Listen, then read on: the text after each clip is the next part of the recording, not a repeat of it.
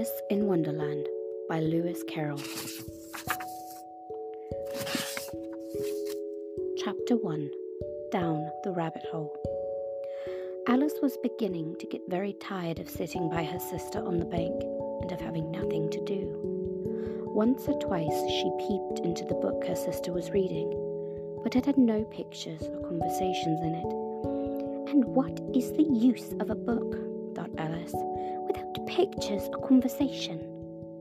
So she was considering in her own mind as well as she could, for the hot day made her feel very sleepy and stupid, whether the pleasure of making a daisy chain would be worth the trouble of getting up and picking the daisies, when suddenly a white rabbit with pink eyes ran close by her. There was nothing so very remarkable in that, nor did Alice think it so very much out of the way to hear the rabbit say to itself, Oh dear, oh dear, I shall be too late. When she thought it over afterwards, it occurred to her that she ought to have wondered at this, but at the time it all seemed quite natural. But when the rabbit actually took a watch out of its waistcoat pocket and looked at it, and then hurried on, Alice started to her feet, for it flashed across her mind that she had never before seen a rabbit with either a waistcoat pocket or a watch to take out of it, and burning with curiosity, she ran across the field after it, and fortunately was just in time to see it pop down a large rabbit hole under the hedge. In another moment, down went Alice after it, never once considering how in the world she was to get out again.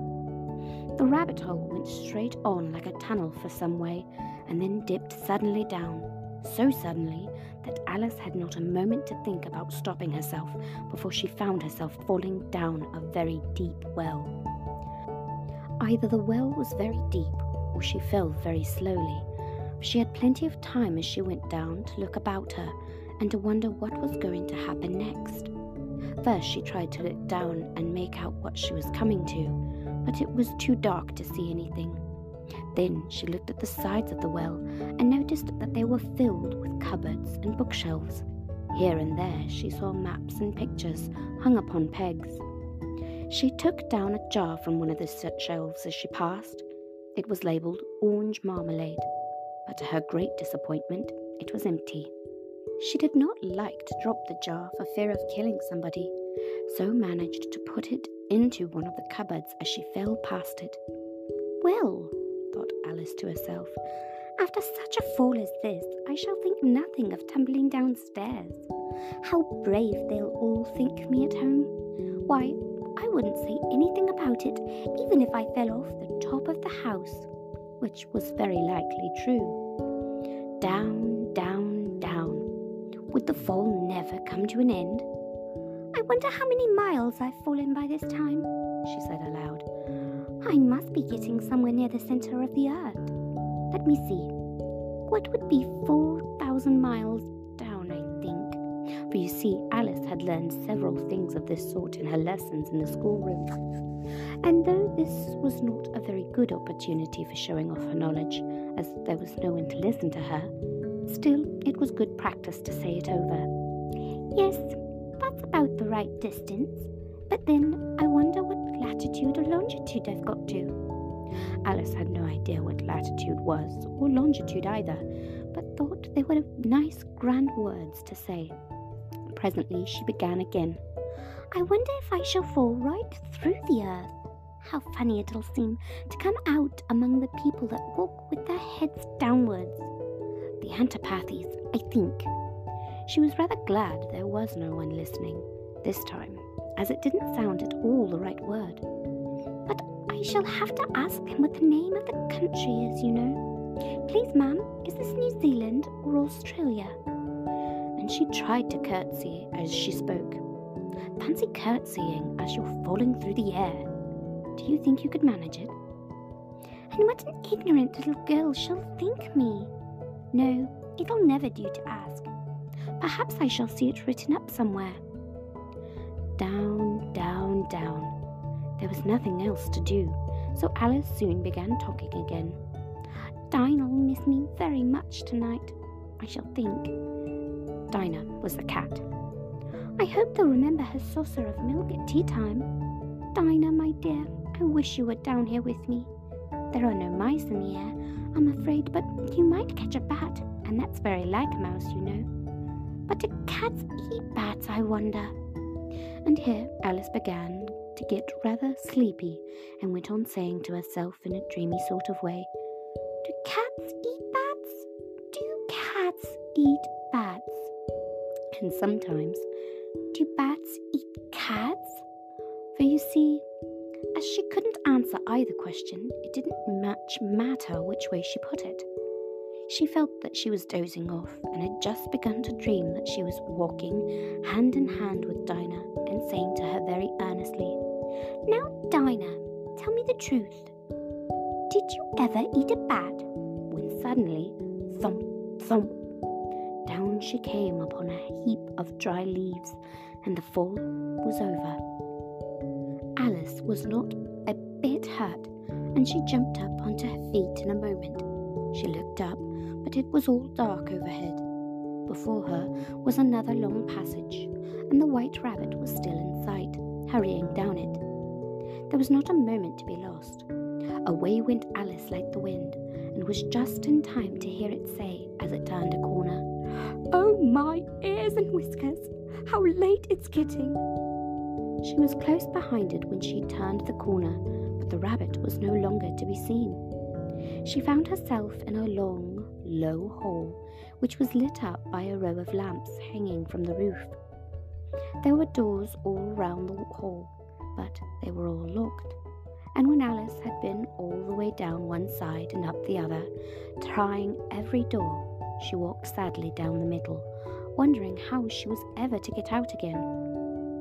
Suddenly, she came upon a little three legged table, all made of solid glass. But there was nothing on it except a tiny golden key, and Alice's first thought was that it might belong to one of the doors of the hall. But alas, either the locks were too large or the key was too small, but at any rate, it would not open any of them. However, the second time round she came upon a low curtain she had not noticed before, and behind it was a little door about fifteen inches high. She tried the little golden key in the lock, and to her great delight, it fitted.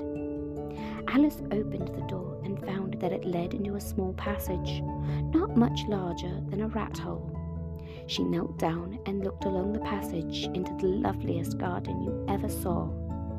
How she longed to get out of that dark hole and wander about among those beds of bright flowers and those cool fountains, but she could not even get her head through the doorway.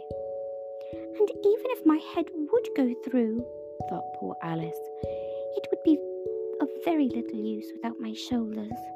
Oh, how I wish I could shut up like a telescope. I think I could, if only I knew how to begin. For you see, so many out of the way things had happened lately that Alice had begun to think that very few things indeed were really impossible. There seemed to be no use the little door, so she went back to the table, half hoping she might find another key on it, or at any rate a book of rules for shutting people up like telescopes. This time she found a little bottle on it, which certainly was not here before, said Alice, and round its neck a paper label with the words Drink Me beautifully printed on it in large letters. It was all very well to say, Drink me, but the wise little Alice was not going to do that in a hurry. No, I'll look first, she said, and see whether it's marked poison or not. She had read several nice little histories about children who had got burned and eaten up by wild beasts and many other unpleasant things, all because they would not remember the simple rules their friends had taught them, such as that a red hot poker will burn you if you hold it too long, and that if you cut your finger very deeply with a knife, it usually bleeds and she had never forgotten that if you drink much from a bottle marked poison, it is almost certain to disagree with you sooner or later. However, this bottle was not marked poison, so Alice ventured to taste it and finding it very nice. It had, in fact, a sort of mixed flavour of cherry tart, custard, pineapple, roast turkey, toffee, and hot buttered toast. She very soon finished it off. What a curious feeling, said Alice. I must be shutting up like a telescope. And so it was indeed. She was now only ten inches high, and her face brightened up at the thought she was now the right size for going through the little door into that lovely garden. First, however, she waited for a few minutes to see if she was going to shrink any further. She felt a little nervous about this, for it might end, you know, said Alice, in my going out altogether like a candle. I wonder what I should be like then. And she tried to fancy what the flame of a candle is like after it is blown out, for she could not remember ever having seen such a thing. After a while, finding that nothing more happened, she decided on going into the garden at once. But alas for poor Alice! When she got to the door, she found she had forgotten the little golden key, and when she went back to the table for it, she found that she could not possibly reach it. She could see it quite plainly through the glass, she tried her best to climb up one of the table legs, but it was too slippery. And when she had tired herself out with trying, the poor little thing sat down and cried. Come, there's no use in crying like that, said Alice to herself rather sharply. I advise you to leave off this minute. She generally gave herself very good advice, though she very seldom followed it, and sometimes she scolded herself so severely as to bring tears into her eyes.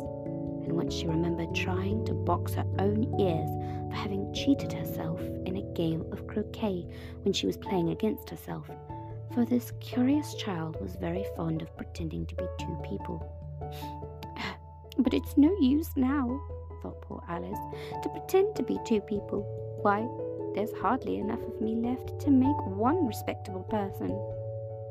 Soon her eyes fell on a little glass box that was lying under the table. She opened it and found in it a very small cake on which the words, Eat me, were beautifully marked in currants. Well, I'll eat it, said Alice, and if it makes me larger, I can reach the key, and if it makes me smaller, I can creep under the door. So either way, I'll get into the garden, and I don't care which happens. She ate a little bit and said anxiously to herself, Which way? Which way? Holding her hand on the top of her head to feel which way it was growing, and she was quite surprised to find that she remained the same size. To be sure, this generally happens when one eats cake, but Alice had got so much into the way of expecting nothing but out of the way things to happen that it seemed quite dull and stupid for life to go on in the common way. So she set to work and very soon finished off the cake.